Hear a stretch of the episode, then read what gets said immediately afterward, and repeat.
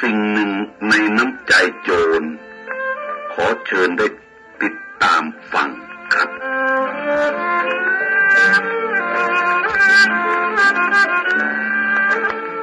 ท่านเริ่มต้น ความเรื่องนี้ดังนี้ครับ เมื่อก่อนสงครามโลกครั้งที่สองเล็กน้อย มีเหตุการณ์อย่างหนึ่งได้เกิดขึ้นกับ ข้าพเจ้ายังไม่รู้จักลืมเลย ข้าพเจ้ายังจำได้ดีในวันนั้น เราได้นัดเพื่อนฝูงจะไปเที่ยวจังหวัดลบบุรี รวมด้วยกันทั้งข้าพเจ้าเป็นสามคน ข้าพเจ้าได้จดหมายไปนัดเพื่อนฝูงกลางจังหวัดลบบุรีว่า เราจะขึ้นไปเที่ยว โดยกำหนดวันแน่นอน เวลานั้น ทางสายนี้ อันหมายถึงถนนน่ะเพิ่งเปิดขึ้นใหม่ๆ เป็นทางที่ยาวที่สุดเพียงสายเดียว ในประเทศไทยละ่ะ คือกรุงเทพลบบุรี ครั้นถึงกำหนดเวลาจะเดินทางไปจริง ๆ เข้า เพื่อนทั้งสองที่นัดไว้เผอิญติดธุระสำคัญไปด้วยไม่ได้ ไม่มีทางจะแก้ไขอย่างไรได้ นอกจากเลือกเอาว่า จะไปหรือไม่ไป ถ้าไปก็ต้องไปคนเดียว แต่ถ้าไม่ไปเพื่อนทางลบบุรีก็จะประนามโดยว่าเป็นคนเล่นตลกตกลงเลือกเอาว่าไปคนเดียวดีกว่า เพราะไม่อยากให้เสียคำพูดกับเพื่อน เพราะจะไปนัดเพื่อนคนอื่นๆก็ไม่มีเวลาพอซะแล้ว ข้าพเจ้าจึงขับรถออกจากกรุงเทพไปคนเดียวแต่เช้ามืด โดยไม่รู้สึกสนุกสนานแต่อย่างใดเลย มันเงียบเหงา แต่ที่ไปนั้นก็เพื่อเป็นการรักษาคำพูด เวลานั้นระยะทางจากกรุงเทพถึงลบบุรี ทางก็ไม่ค่อยจะสะดวกนัก บางแห่งถนนก็ยังไม่ค่อยจะเรียบร้อย แต่ข้าพเจ้าก็ได้ขับรถไปจนถึงลบบุรีโดยเรียบร้อย และไปถึงก่อนเพนได้รับการต้อนรับจากเพื่อนผู้มีใจอารีทางลบบุรี เป็นที่พอใจที่สุด มีการพาไปชมสวนสัตว์ ชมสถานที่ต่างๆ เกี่ยวกับประวัติศาสตร์พอบ่ายประมาณสิบห้านาฬิกาเพื่อนก็เตือนให้กลับ เพราะระยะทางระหว่างเขาแถวพระพุทธบาท มีช้างป่าโทนตัวหนึ่งกำลังอารวาสอยู่ในย่านนั้น ก่อนกลับข้าพเจ้าถือโอกาสไปเยี่ยมร้านขายของที่เคยติดต่ออการค้าด้วยกัน มีร้านหนึ่งเจ้าของร้านขอชำระหนี้ที่ติดค้างอยู่ด้วย ซึ่งข้าพเจ้าเองก็ไม่ได้นึกฝันว่าจะได้เงินรายนี้ เพราะเพิ่งจะได้ส่งสินค้าไปยังไม่ทันถึงกำหนดจำยังไม่ทันถึงกำหนดจ่ายเงินด้วย แต่เขาก็จ่ายมาให้ก่อน ขอชำระก่อนมาเลย ก็จึงจำเป็นต้องรับเงินจำนวนมาก ซึ่งเป็นธนบัตรปลีกย่อยเสียเป็นส่วนมาก ต้องใช้กระดาษหนังสือพิมพ์ห่อซึ่งเมื่อห่อเข้าแล้ว ก็เป็นขนาดห่อไม่เล็กเลยข้าพเจ้าก็วางทิ้งไว้ที่เบาะหลังรถ เพื่อไม่ให้ใครสงสัยว่ามันเป็นธนบัตรอันมีค่า เวลาผ่านสิบห้านาฬิกาไปเล็กน้อยข้าพเจ้าก็ได้ลาเพื่อนผู้อารี และผู้ที่เคยติดต่อการค้า เพื่อกลับกรุงเทพโดยไม่อยากจะให้ค่ำในระหว่างทางอันเป็นทางเขตตำบลพระพุทธบาทด้วยเกรงว่าอาจจะพบกับเจ้าช้างโทนเชือกนั้น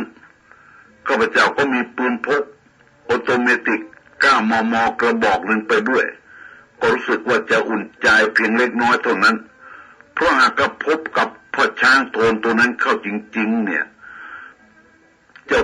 ก้ามอมอกระบอกนี้ไม่มีความหมายอะไรเลย นอกจากจะยิงขึ้นฟ้า เป็นการยิงขู่ให้มันหนีไปเท่านั้นเอง ถนนระยะนี้ก็ไม่ค่อยสะดวกนัก ฉะนั้นกว่าจะถึงสระบุรีก็ประมาณสิบเจ็ดนาฬิกาแล้วข้าพเจ้าหยุดพักเติมน้ำมัน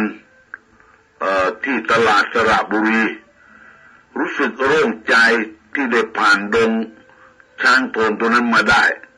ต่อจากนั้นก็หาอาหารรับประทานที่ร้านแห่งหนึ่งในตลาดนั่นเพอเอิญข้าพเจ้าได้พบชายผู้หนึ่ง แต่งตัวเป็นชาวชนบท เดินเข้ามาหาในร้านอาหาร มาถามข้าพเจ้าว่า คุณครับคุณจะไปทางไหนข้าพเจ้าก็ตอบว่า ผมจะกลับกรุงเทพแกก็พูดอีกว่า ผมอยากจะขอโดยสารไปด้วยคนหนึ่ง เพราะมันเย็นมากแล้ว แล้วก็ไม่มีรถไปอีกด้วย ผมมีความจำเป็นจะต้องกลับบ้านจริง ๆครับเอ่อขอให้นึกว่ากรุณาผมเอาบุญเถอะ แกพูดขอร้องเช่นนี้ ข้าพเจ้าก็ตอบว่าตกลงจะพ่อลุงยินดีที่จะได้เป็นเพื่อนคุยกัน และผมก็มาคนเดียวด้วย ขอเชิญรับประทานอาหารด้วยกัน เสร็จแล้วจะได้ออกเดินทางเลย ครั้งแรก แกไม่ยอมที่จะรับทานอาหารร่วมกับข้าพเจ้า แต่ภายหลังเสียอ้อนวอนของข้าพเจ้าไม่ได้ แกก็เลยรับประทานอาหารด้วย นอกจากอาหารแล้วข้าพเจ้าได้สั่งสุรามาให้แกเป็นพิเศษ ส่วนข้าพเจ้านั้นไม่ดื่มสุรา สังเกตดูแกออกจะระมัดระวังตัวสักหน่อย สุราที่สั่งมาแกก็ไม่ค่อยจะรับประทานเท่าไรนัก ทั้งนี้แกอาจจะเกรงใจข้าพเจ้าก็เป็นได้สำหรับจิตใจข้าพเจ้านั้นไม่ได้เคยนึกรังเกียจแต่อย่างใดเลย เมื่อเรารับประทานอาหารเสร็จเรียบร้อยแล้วข้าพเจ้าก็ชำระค่าอาหาร เสร็จแล้วก็ชวนแกขึ้นรถ แกก็รีบขนสิ่งของของแก มีฉลอมหนึ่งใบกรุด้วยใบตองสด มิดชิด ก็เข้าใจว่าข้างในนะ่ะ คงจะเป็นผลไม้ มีห่อกระดาษอีกหนึ่งห่อและถุงผ้าอีกหนึ่งถุง คงจะเป็นเครื่องใช้ ดูแกเกรงใจข้าพเจ้ามากข้าพเจ้าให้แกนั่งข้างหน้าด้วยกัน เราได้คุยกันถึงดินฟ้าอากาศเเห็นว่าแกมีความรู้รอบตัวไม่แพ้คนในกรุงทีเดียว การคุยกันนั้น ก็ทำให้รู้สึกสนิทสนมมากขึ้น ตอนหนึ่งแกเอ่ยขึ้นว่า ผมรู้สึกชอบนิสัยคุณ คุณไม่เหมือนคนชาวกรุงเทพบางคนเอ่อคนบางคนถือตัวเอามาก นี่ผมไม่ได้ยกยอคุณ เพราะว่าคุณเลี้ยงอาหารผมหรือเป็นเพราะว่าให้ผมนั่งโดยสารรถมาด้วยกันนี่ เปล่าเลย ที่ผมพูดถึงความรู้สึกในจิตใจของชาวบ้านนอกทั่วๆไปนะครับ ผมพูดตามความจริงใจ ไม่ได้ยกยอใคร คุณไม่เหยียดหยามใคร เออประเดี๋ยวผมก็จะถึงที่ที่ผมจะลงแล้ว เราจะพบกันอีกหรือไม่ก็ไม่ทราบหรือเราจะไม่ได้พบกันตลอดชีวิตก็เป็นได้ เพราะเราเดินกันคนละทาง เออคนผู้นี้พูดเช่นนี้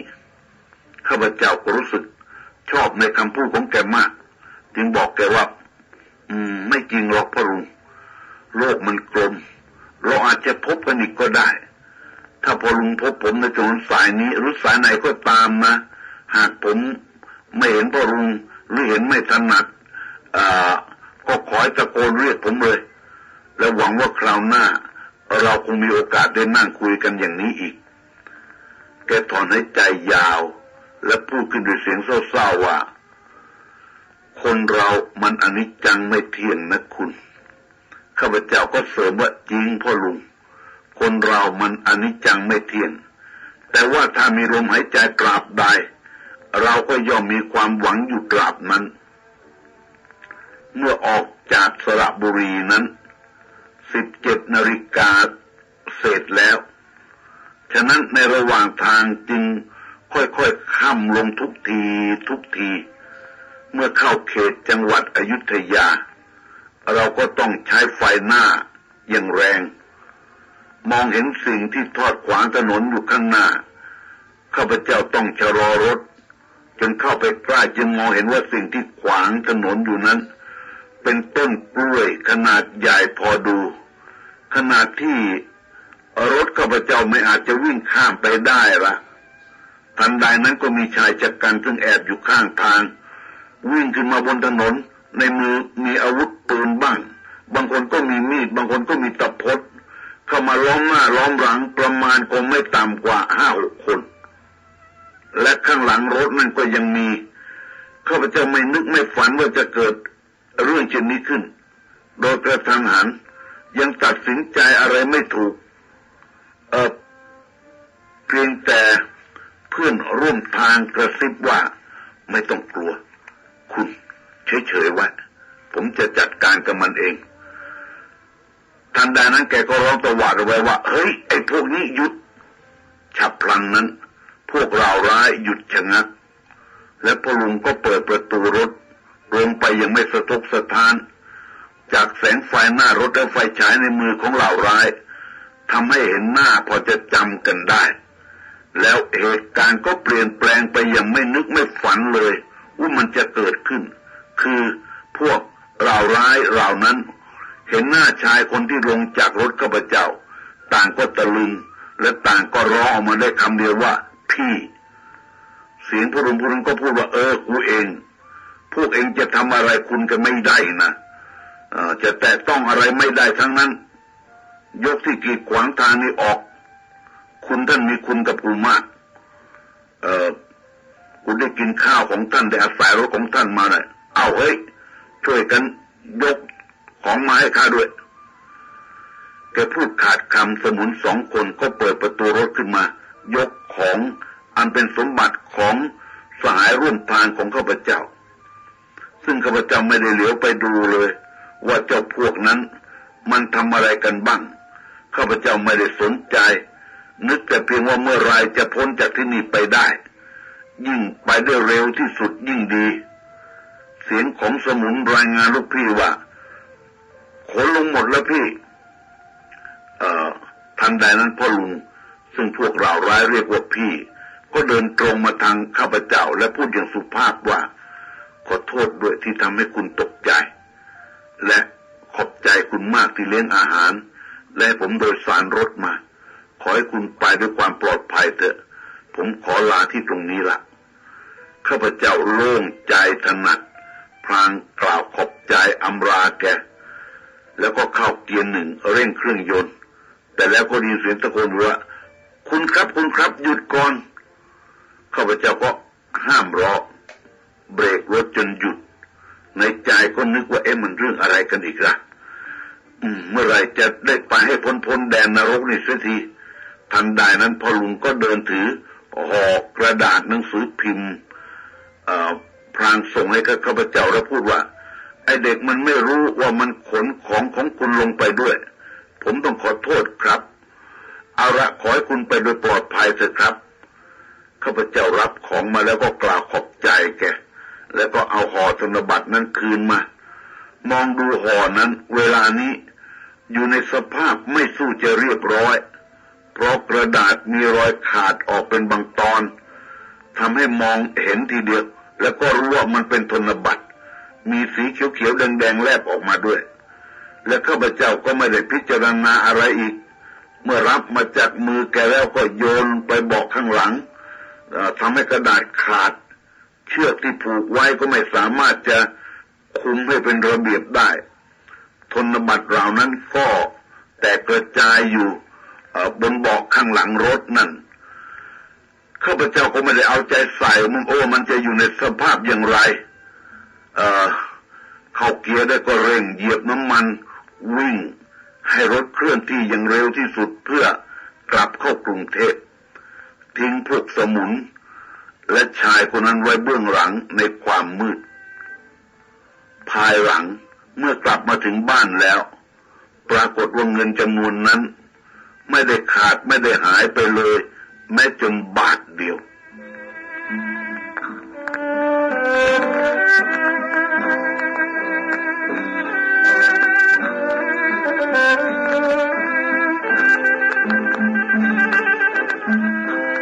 กราบจนกระทั่ง ทุกวันนี้ เมื่อนึกถึงเรื่องนี้ขึ้นมาข้าพเจ้าหัวใจสั่น สั่นไปด้วยเหตุสองประการ คือหวาดเสียวต่อภัยอันตราย แต่ที่มันฝังลึกลงไปในความรู้สึกของข้าพเจ้านั้นก็คือ คุณธรรมมันสูงส่งของชายผู้ที่ได้รับสมญาจากหมู่โจรนนั้น เรียกท่านว่าพี่ คุณธรรมมันสูงส่งของชายผู้นี้ ก็เพียงข้าวหนึ่งมื้อ การโดยสารรถชั่วระยะหนึ่ง แกก็ตอบแทนข้าพเจ้าด้วยความกตัญญูกตเวที อันเป็นคุณธรรมสูงล้ำค่ากว่าสิ่งทั้งหลาย และสิ่งที่ท่านคิด หรือว่าจะเป็นของหาง่ายในน้ำใจคนสิ่งนี้ท่านคิดหรือว่าจะเป็นของหาง่ายในน้ำใจคนอย่าว่าแต่ฝูงโจรเลย แม้แต่ที่เรียกว่าผู้เจริญแล้วด้วยการศึกษาอย่างปัจจุบันนี้ก็ตาม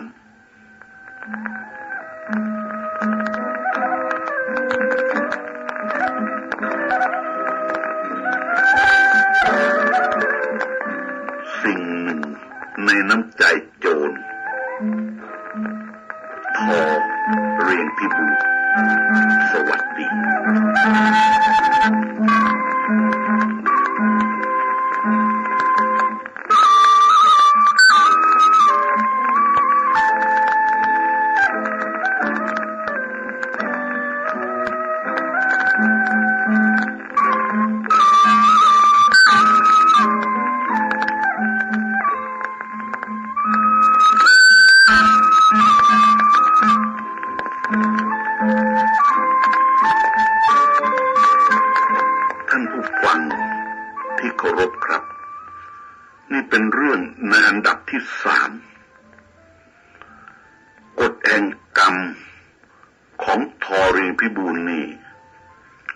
มีเป็น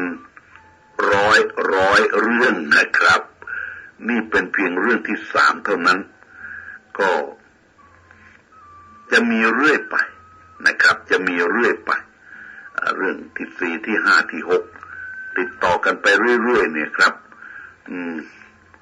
กฎแห่งกรรม ของทอเรียงพิบูลเราหมายถึงเรื่องราวที่ได้เกิดขึ้นแล้ว ตามความเป็นจริงทั้งปวง ที่คุณทอรียงพิบูลท่านมีโอกาสได้รับรู้ประสบพบเห็นทั้งด้วยตนเอง และทั้งที่ผู้อื่นรายงานมาให้ท่านทราบท่านก็ได้เรื่องราวเหล่านี้มาเขียนมาเรียบเรียงเสียใหม่เป็นภาษาคำพูดที่พอเข้าใจเรื่องราวกันได้ง่าย ๆ แล้วเราก็สามารถเข้าใจเรื่องนี้ได้ง่าย ๆ จริงๆซะด้วย ก็เป็นประโยชน์ต่อการฟังเป็นอย่างยิ่งนะครับ อย่างน้อยก็ให้เราพอรู้ได้ว่าเอ่อการทำอะไรเนี่ยนะการทำอะไรเนี่ย ถ้าทำดีนี่ทำดี สิ่งที่ตอบแทนท่านนั้นก็คือคุณงามความดีนี่แหละนะครับ ที่จะตอบแทนท่าน ถ้าทำอะไรเราทำลงไปด้วยความไม่ดีำด้วยความชั่ว สิ่งที่ตอบแทนมาก็คือความไม่ดี คือความชั่วนั่นแหละนะครับ นี่เป็นกฎตายตัวเป็นความจริงเป็นสัจธรรมเลยทีเดียว